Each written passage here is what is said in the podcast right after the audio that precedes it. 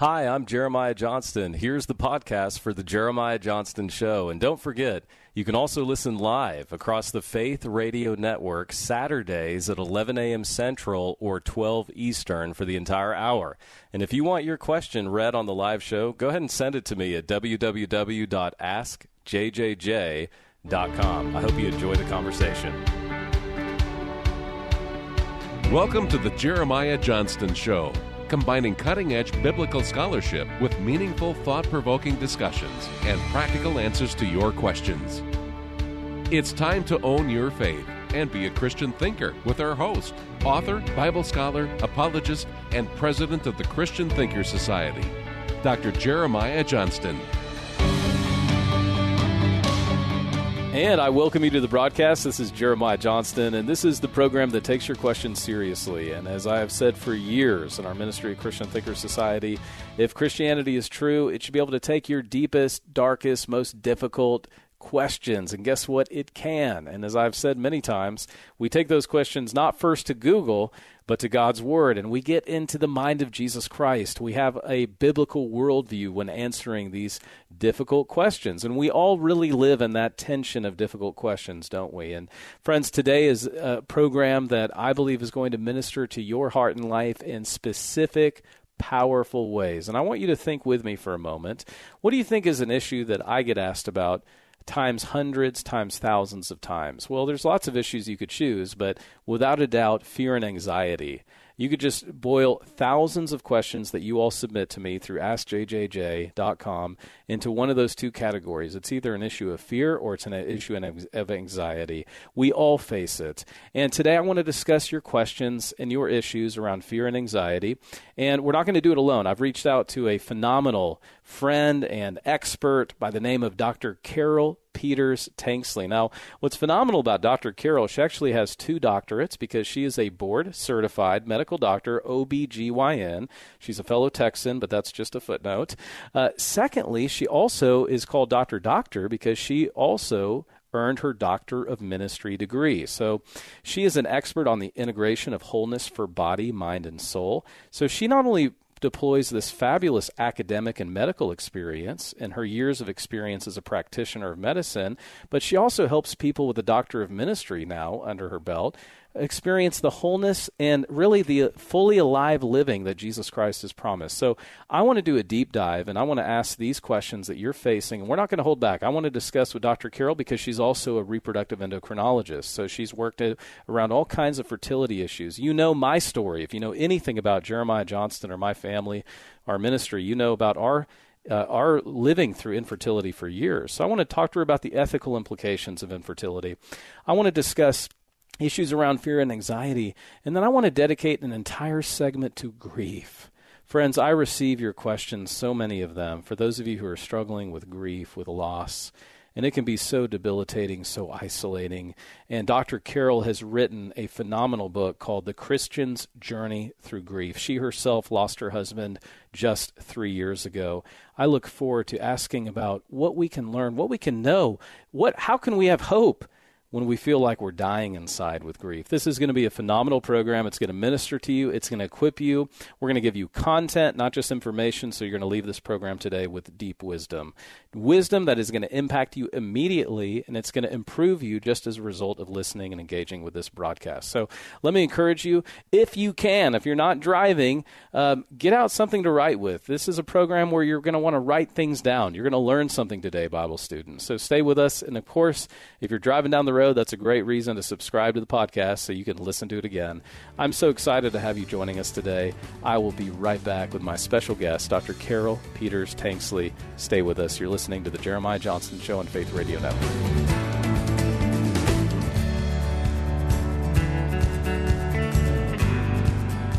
Friends, welcome back to the Jeremiah Johnston Show. I'm joined today by Dr. Dr.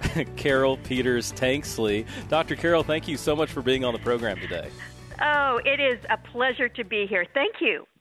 Dr. Carol, you have this amazing wealth of experience as both a medical doctor, an OBGYN, but while you're practicing, amazingly, you also received your Doctor of Ministry, your DMin from Oral Roberts University. And so you've had this phenomenal experience in your life of ministering not only for individuals' physical care, but now also their really a holistic fashion, the spiritual care of their mind, heart, soul, and body. Can you just expound on your experience? I mean, what caused you, Dr. Carol?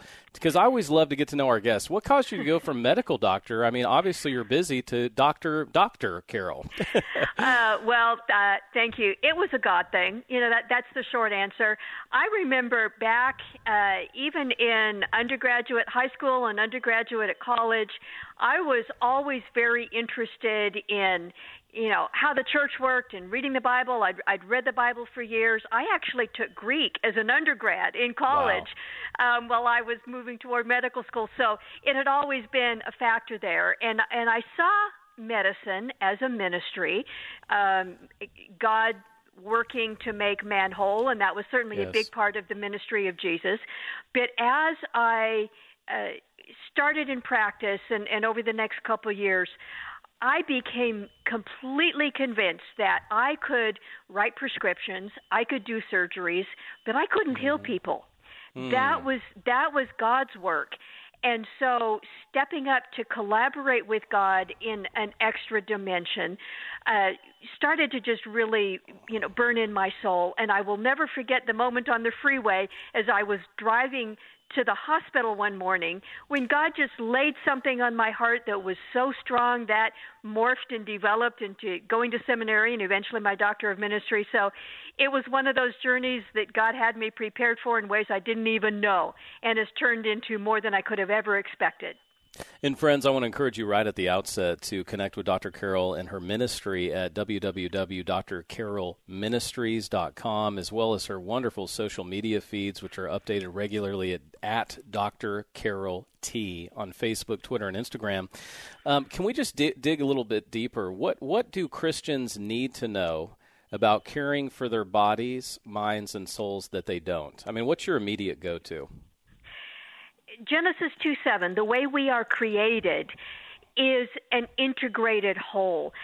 The uh, common way that some groups in Christianity talk about our humanness is that, you know, I am a spirit, I have a soul, I live in a body. And it's not that that's wrong. But God didn't create us as separate pieces, like three boxes, one inside the other, or three stones, one on top of the other. Genesis 2 7 says that God formed man from the dust of the ground and breathed into his nostrils the breath of life, and he became a living being. Uh, the, the totality of our humanness, our livingness, incorporates all these dimensions, including our our physicalness, our our human bodies that return to dust, including our, our minds and emotions and you know our our spirit that connects with God, but they are not separate. They are all integrated. You can't separate the different parts of uh, our humanness from each other. You can't separate mm-hmm. the physical, emotional, relational, or spiritual parts of you from each other any more than you can separate the flour, sugar, eggs, and salt in a loaf of bread. We are baked together into an integrated whole. And when you and I, Jeremiah, take action in one dimension of our lives, it impacts all those other dimensions.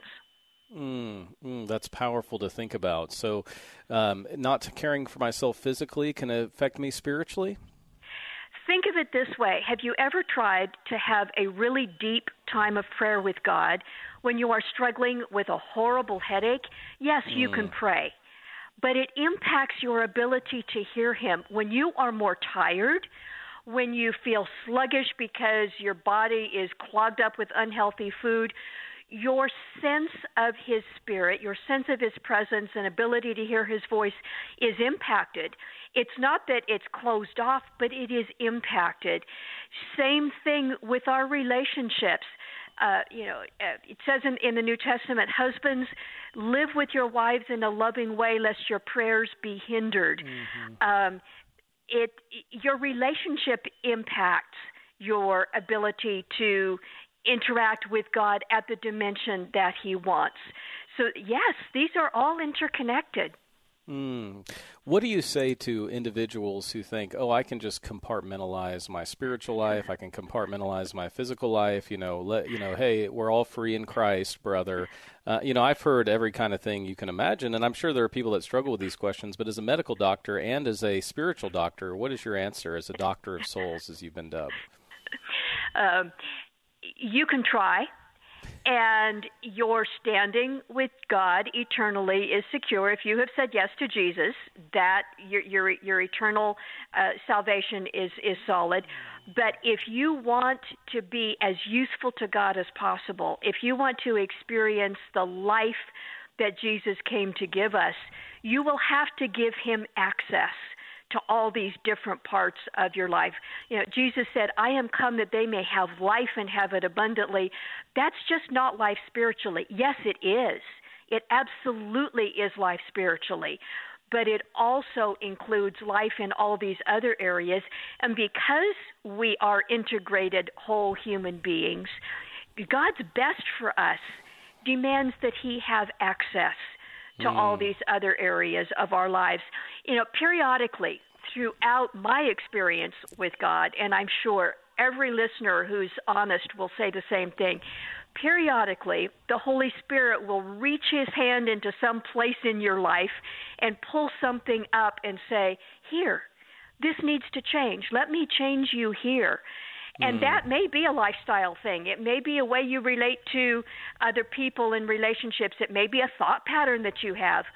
Or it may be something more directly in your worship and following of Jesus. But all of, He cares about it all. Hmm. Friends, again, if you're just joining us on Faith Radio Network, we're listening to Dr. Carol, and I want you to go to her website, drcarolministries.com. And I'm just fascinated by your bio, Dr. Carol. I'm fascinated by the wealth of experience that you're already bringing on this phone call. I just love some of the things you've said. You could treat people, but only God can heal. Uh, and the, we're an integrated wholeness. We have this holistic outlook that I just love that you're teaching us today on the program. I also love the fact that you've worked in reproductive endocrinology. I don't know if you know this, but I have five children. And my wife and I were unable to get pregnant for five years. And I always tell people, be careful what you pray for because we went from one to two, and then we just had triplets three years ago. Oh wow! you know, uh, yes, uh, that is that is so awesome, Jeremiah. I say to new parents whenever, whenever it's appropriate that every new life is a miracle from God. A mm. new baby is God's opinion that the world should go on. So I, I, I, I, do think that that is connected. Um, uh, I just I'm tickled by that because what's amazing, and I don't mind sharing this on this program, but all of our babies were conceived on the same day um, in 2008 when we did our infertil- our in vitro fertilization. Um, so it's just fascinating to think that all of our babies, even though they're different ages, we have a 10 year old, 7 year old, and three 3 year olds as of this weekend, um, are technically the same age in God's eyes. yes. Well, I appreciate you, you being honest about that. Back when I was in medical school, uh, just going through the, the basic science training, the part that overwhelmed me, perhaps more than any other single facet, of our humanness was studying embryology, how yes. one single cell grows and develops into a human being. And I, I remember at that point being overwhelmed at the miracle. When I when I learned how all these different layers of cells, for example, in the face, we I, I don't think 99.9% of people understand how miraculous it is every time a face forms in a child. There are mm. multiple layers of cells that grow from opposite sides and have to meet in the middle perfectly. Wow. And if they don't meet in the middle perfectly, deformities can happen and, and we know some of those sad cases in our in our world impacted by sin sometimes that that doesn't go quite right but to see how that has to happen perfectly every single time a child is born Hmm. What is your message to just the, the, the culture in which we live about life? I mean, you are an OBGYN, you're board certified. Um, what do you think about life, Dr. Carol? And what should our listeners know? That it is precious. uh, I don't know how anyone can understand how a human grows from that single cell and how early evidence of life is there and and take it take it lightly. Uh, you know there has been so much emphasis on you know women's rights and reproductive rights and so on in our contemporary world uh, and we forget the value of of life so much beyond That's what so we can true. even even see with with our human eyes. I I pause in saying that because some branches of the Christian church have have taken the the pro life stance in a way again that only values certain certain branches of life more than others and, and we need That's right. in the body of Christ to be just as concerned about, for example, the long term life of that young woman who is carrying a child. No woman wakes up in the morning and says, I want to destroy the life of my child. Uh, Eh, that that just doesn't happen. There are always so many layers there, so, so often so much trauma and pain, and and we need to be as sensitive to all of those aspects of life. I believe that's the way God would want us to be. That Oh. life is precious. Amen. And friends, if you're just joining us, we're just beginning the conversation. Dr. Carol is an accomplished author. She has five books to her name. She has hundreds of articles. She has wonderful podcasts. She herself did a radio show with her late husband for six years. So much content. And friends, I want you to stay with us. We've got to jump to a break for 90 seconds. But when we return, I want to continue discussing faith and science and what Dr. Carol has learned from her practice and her experience both in medicine and ministry. And again, remember, she was dubbed Doctor of Souls by the, by the seminary dean and Doctor Doctor by her classmates. This, I'm just tickled by this. Uh, but when we return, I want to I want to immediately go to overcoming fear and anxiety through spiritual warfare, a book that she just released not long ago. Stay with us. You're listening to the Jeremiah Johnston Show. We'll be right back.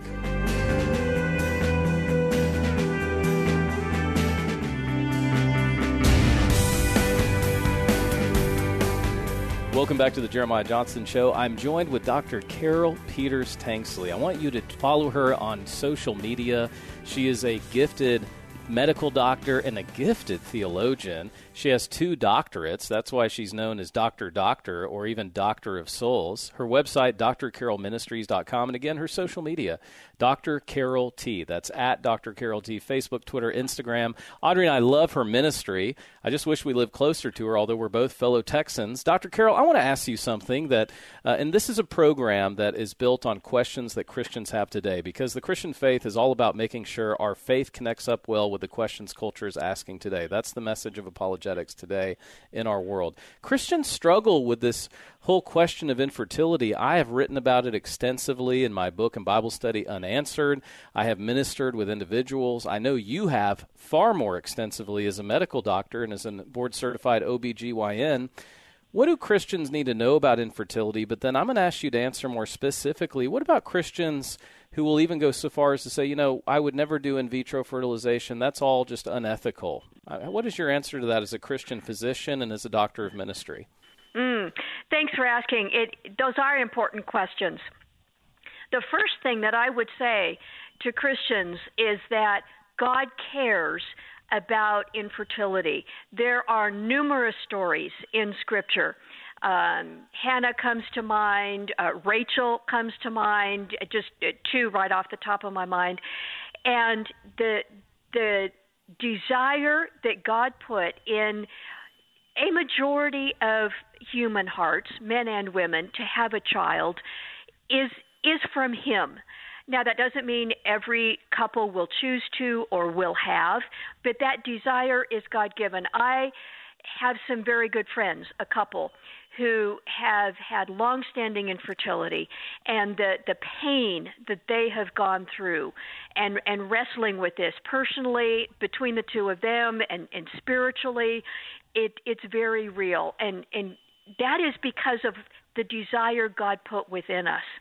Now, with our modern technology, uh, we certainly have the ability to to do things that up until just 50 years ago would have been unthinkable.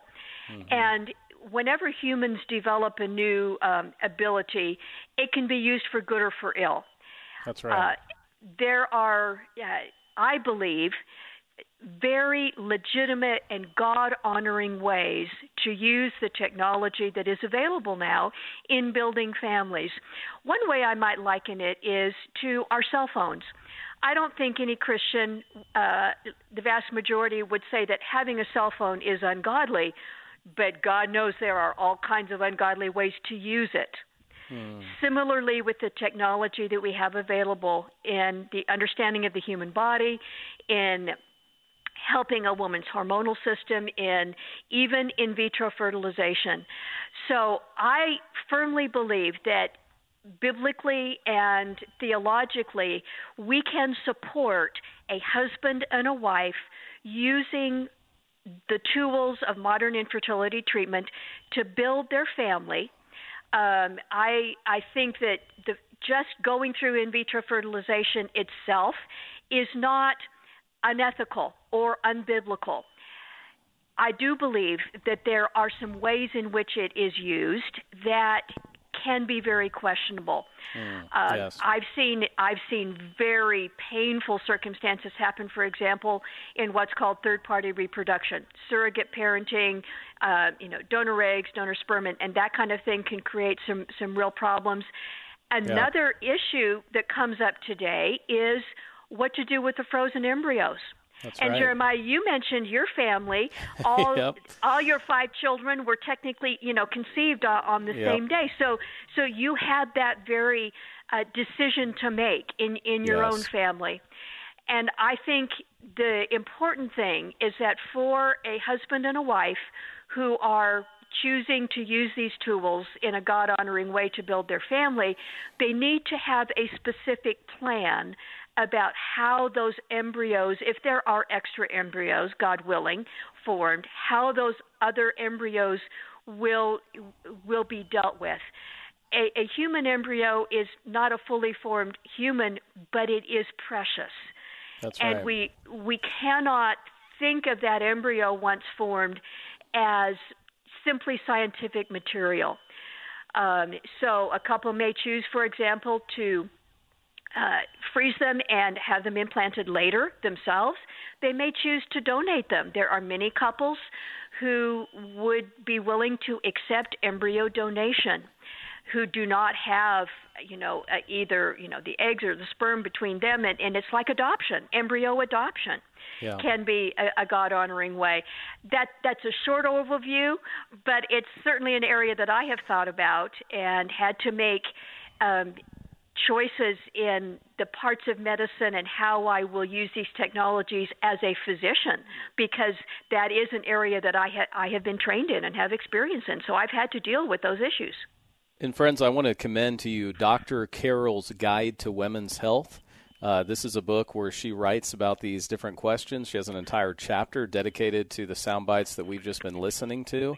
Uh, Dr. Carol, I would just be interested um, because I receive hundreds of questions around this issue of infertility. As a, as a physician and also as a doctor of ministry, how do you answer the individual who says, okay, we're done having our family, we have one or two embryos left over, what do I do now? And can you just explain for those who may be hearing the words in vitro fertilization? For the very first time that you know most clinics without I mean will just destroy these embryos if you don't tell them otherwise. But can you just um, discuss this a little bit further and how you've advised uh, patients in the past? Sure. Uh, it certainly can be that if you do not direct the clinic what to do with the extra embryos that are formed, the clinic may uh, use them for, for scientific research or may destroy them. And I have real problems with those yes. directions ethically and, and morally. As as believers who value the life that only God can bring, when there is an embryo there, um, I, I believe it needs to it needs to be treated with respect. Amen. And I believe that the that the best God honoring way to treat those embryos is to either accept them to be implanted and uh, trust God that, you know, if He wants to have another child in your family, that you accept that, or to specifically donate them under embryo adoption. I think those are the mm-hmm. two eh, best God honoring ways to, mm. de- to deal with extra embryos. So powerful, friends. And these kinds of discussions are the kinds of thinking and discussions that Christians and believers need to be able to have. And the whole reason that I began this second segment with Dr. Carol is because I recently heard a Christian, well meaning, fine Christian, by the way, well meaning brother in Christ, say, Oh, in vitro fertilization is all bad. You know, I would never do that. And this person just uh, had the common denominator. They just simply were uh, totally uncritical in the things that they were saying. And so, Dr. Carol, I so appreciate you answering these questions and helping us think deeply as a physician, as a doctor of ministry, and as a sister in Christ about these issues. That's really what the Christian faith is all about, being able to think deeply about these things. I, I want to jump now to fear and anxiety, another major issue, so much so that, of course, I don't know anyone who hasn't struggled with anxiety at one time or another. But what I love so much and what I appreciate uh, what I would use is the word fresh about your ministry, Dr. Carol. Um, what is your message to the individuals listening, male and female, who are struggling right now with debilitating anxiety? What is your message as a medical doctor and as a mm. doctor of ministry? I've been there, and you don't have to stay there. That's mm. that's the short message. It was oh over 20 years ago now when I was a, a young woman. Uh, I went through some years of overwhelming distress. I had various medical mental health diagnoses and was getting various treatments and and didn't find any relief for some time. And God didn't zap me out of that in a moment, but he did take me on a process and the tools that I learned um, have made an enormous difference in in my life. I am not there anymore. I'm not white knuckling it not to fall apart. The sound mind that God promised us in uh, in uh, Timothy, you know, God has not given us a spirit of fear, That's, but yeah. of power and of love and of a sound mind. Uh, that is something to contend for.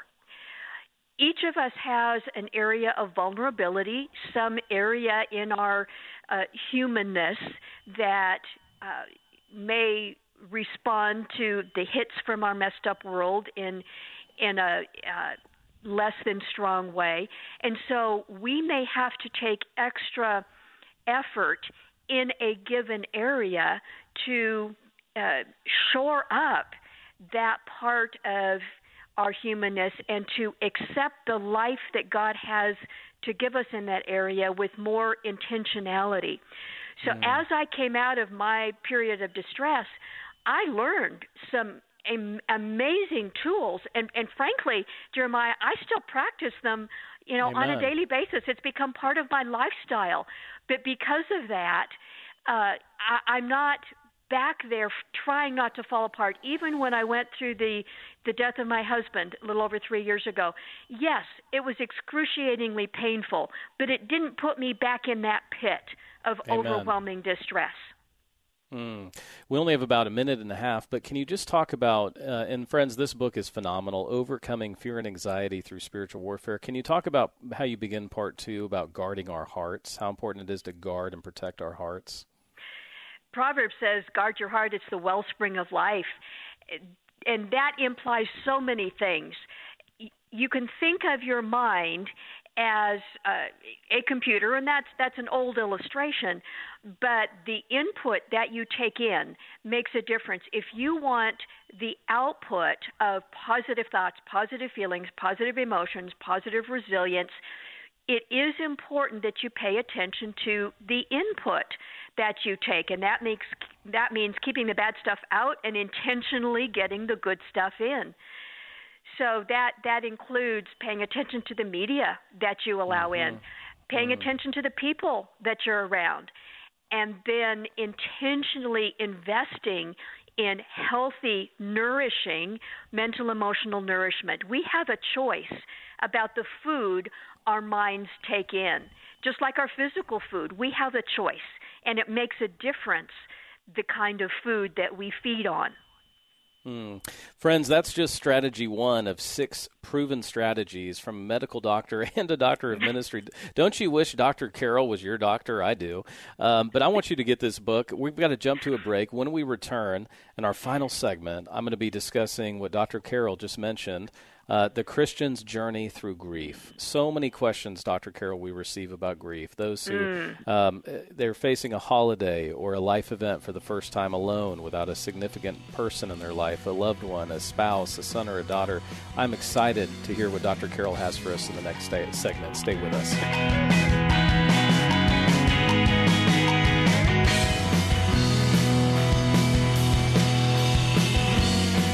Welcome back to the Jeremiah Johnston Show. Welcoming all of you listening live right now across Faith Radio Network and thousands of you on the podcast. Thank you so much for joining us. I want to encourage you again to check out all of our past archived broadcasts. Thanks so much for all those wonderful ratings and reviews. And by the way, this is a message, this is a program, uh, this is content today that you're going to want to listen to again. So if you're just catching us, uh, my guest today is Dr. Carol. And she is amazing because she's not only a medical doctor and a, just an amazing person, but she also has a doctor of ministry. Uh, so she has this fabulous, holistic approach to soul care, physical care. Uh, and we've been having the most delightful conversation. So make sure you go back and listen to any of the previous segments you have possibly missed. Uh, Dr. Carol, you mentioned in the fi- last segment you lost your husband three years ago. And it was excruciating, but you were able to come through it to an extent, obviously, probably with a limp, I'm sure. Uh, a limp that probably will never go away, but you've written a book called The Christian's Journey Through Grief. Oh, can you just talk for a few minutes and minister to thousands who are listening to you right now who are struggling with grief? Mm. This is perhaps the most universal human experience. You know, the the human experience has a 100% mortality rate. Jesus changed that. But we still live in this world where death is. Death hurts. It, it mm. hurts a lot. And there's no part of our humanness that is not impacted by the, the experience of grief. If you have lost someone, you are impacted. Your physical body takes a, a level of um, of trauma that, frankly, I, I wasn't particularly expecting. I knew intellectually that I would be impacted physically, but I don't think I was prepared for the level of exhaustion that mm. grief brought in in my personal experience. Uh, and physically, some people respond to grief with being unable to sleep or sleeping all the time, your appetite changes, you, your body is impacted. Your emotions, of course, are impacted. Your brain doesn't know where to land. You can't focus your thoughts. Your your mind doesn't know what to do. Um, and God knows all that. Jesus knows all that. You know, the first thing that Jesus did when he came to Mary and Martha, when their brother Lazarus had died, the first thing that he did was was enter their grief. Jesus didn't come to Martha and say, "Now buck up, I'm here. Um, you know, pull yourself together." He he paused and he entered their pain and wept with them. He was present with them in the middle of their grief. That became incredibly precious to me hmm. because mm. it doesn't matter the family members that you have around you or the, the supportive friends or pastors or others in the body of Christ, when you are grieving, there isn't any other human being that can be with you 24 7, but mm-hmm. Jesus can. Mm. When you wake up two in the morning lonely or angry or in pain, Jesus is there. And I learned to take him with me on the journey, this journey of grief. Uh, and I believe any one of us can do that. Jesus invites us to invite him to come on that journey of grief with us. Uh, he will, and it makes a difference. What did you mean in chapter 3 about doing the next thing? I think that's an important point. When a loved one dies, the amount of stuff is overwhelming just at the time when you have the least resources to deal with it. And I and others going through this journey of grief can easily feel overwhelmed. The idea of doing the next thing is you don't have to worry about tomorrow or next week or next month. Sometimes you don't even have to worry about, you know, 10 minutes from now. Just do one thing right now. Just do the next thing. Mm-hmm. Sometimes. Doing the next thing will be getting out of bed and putting your clothes on. Yeah. Sometimes it will be walking outside for 10 minutes in the sunshine. Sometimes it will be taking a nap when you're exhausted. Sometimes doing the next thing may be calling a friend and saying, "I just I just need to hear another human being's voice." Sometimes it will be sitting down and saying, "Jesus, I don't like this." You know, your prayer when you go through grief, your worship is almost certain to be different than at other times. Mm. There were many times I would just say, Jesus, I don't like this. I don't like going through this grief. I don't want to be here, humanly speaking. And that's okay. Sometimes that's doing the next thing. And realize that with incredibly few exceptions, you don't have to make long term decisions. You don't have to deal with stuff that seems too much. Just take one small piece and do it. Mm. And the hmm. next thing will, will still be there.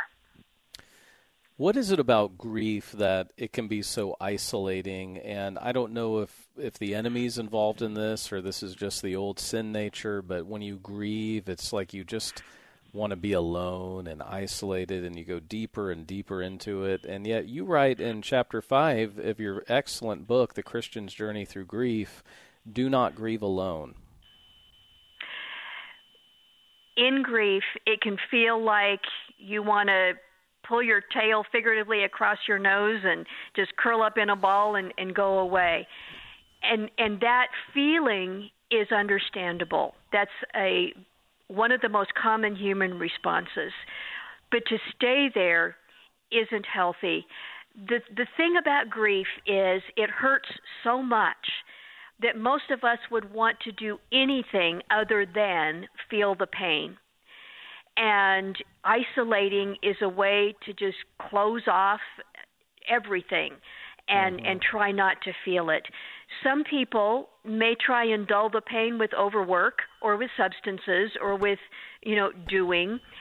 Uh, some people will try and numb the pain with isolation and just closing their mind and body and everything off to God and people and, and everything.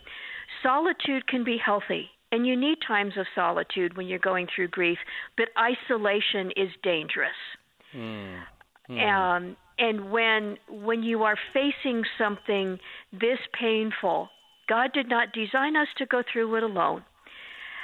It was one of the places where I had to exert uh, a incredible amount of energy myself to reach out to other people during that during that early period, especially, and it became very valuable. Other people cannot grieve for you, they cannot take your pain away, but it will become incredibly valuable to reach out and grab someone else's hand along this journey. I talk often on this broadcast and in my writing about the beautiful ministry of presence, just mm. being present. Can you talk to the individual who may not be grieving themselves, but God can use them to have a ministry of presence in someone's life who is?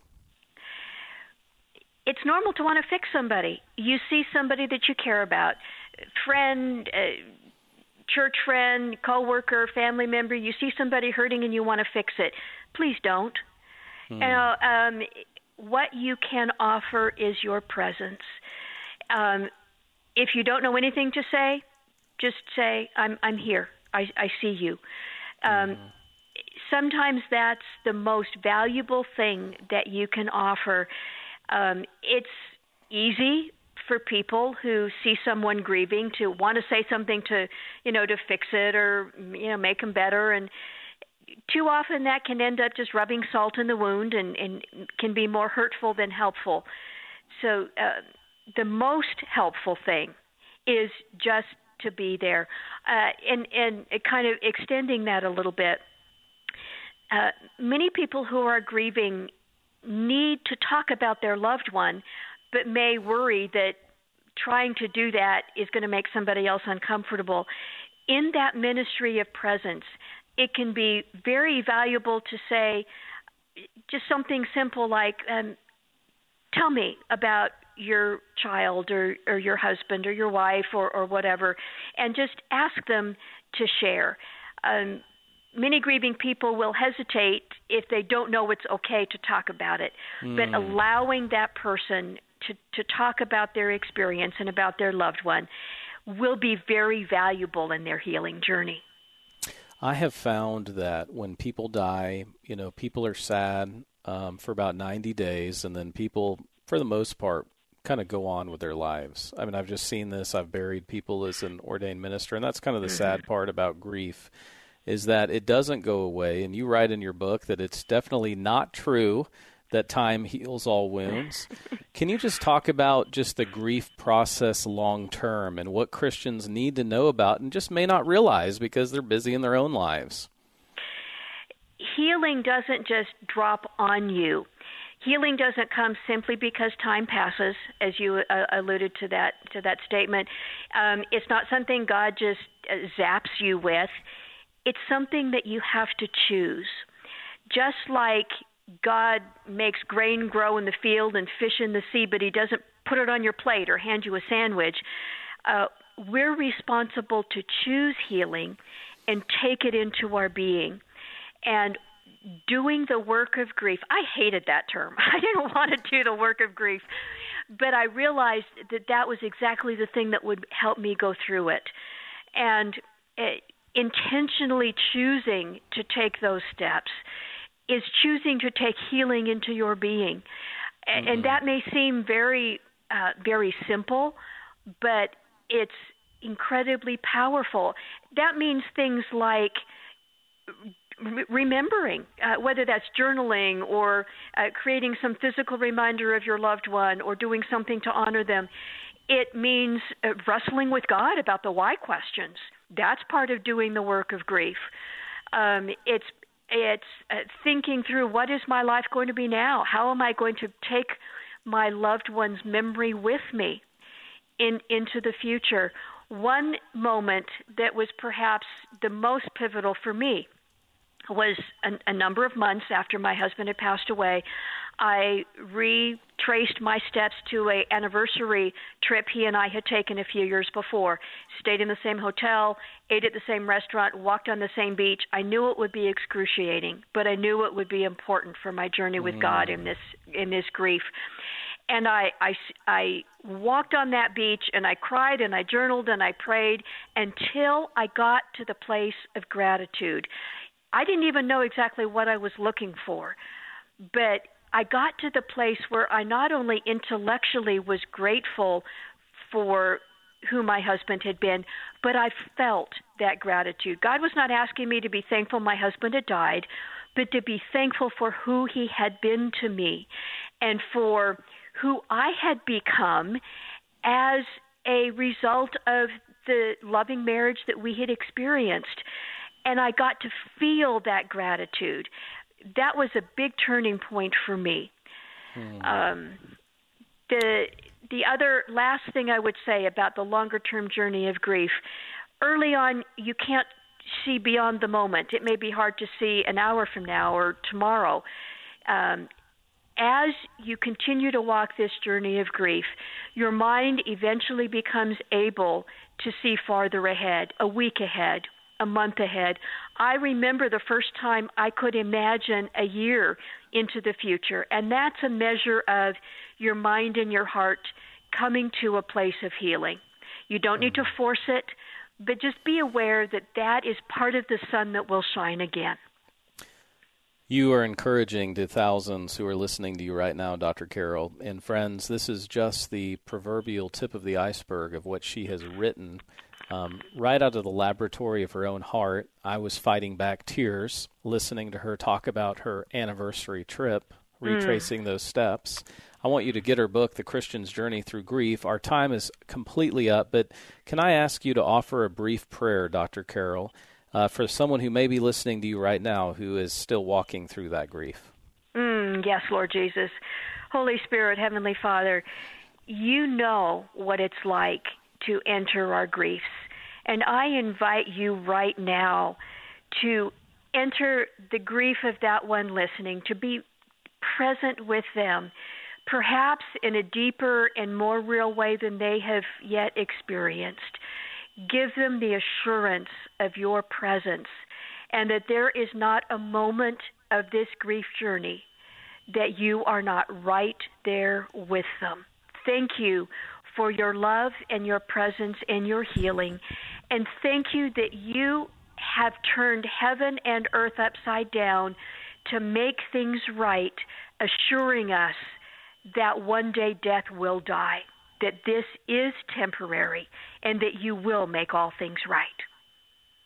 Mm. Amen. We agree in Jesus' name. Dr. Carol, thank you so much for being with us today on the program. It has been a pleasure. Friends, we'll be right back. You're listening to the Jeremiah Johnston Show. Stay with us.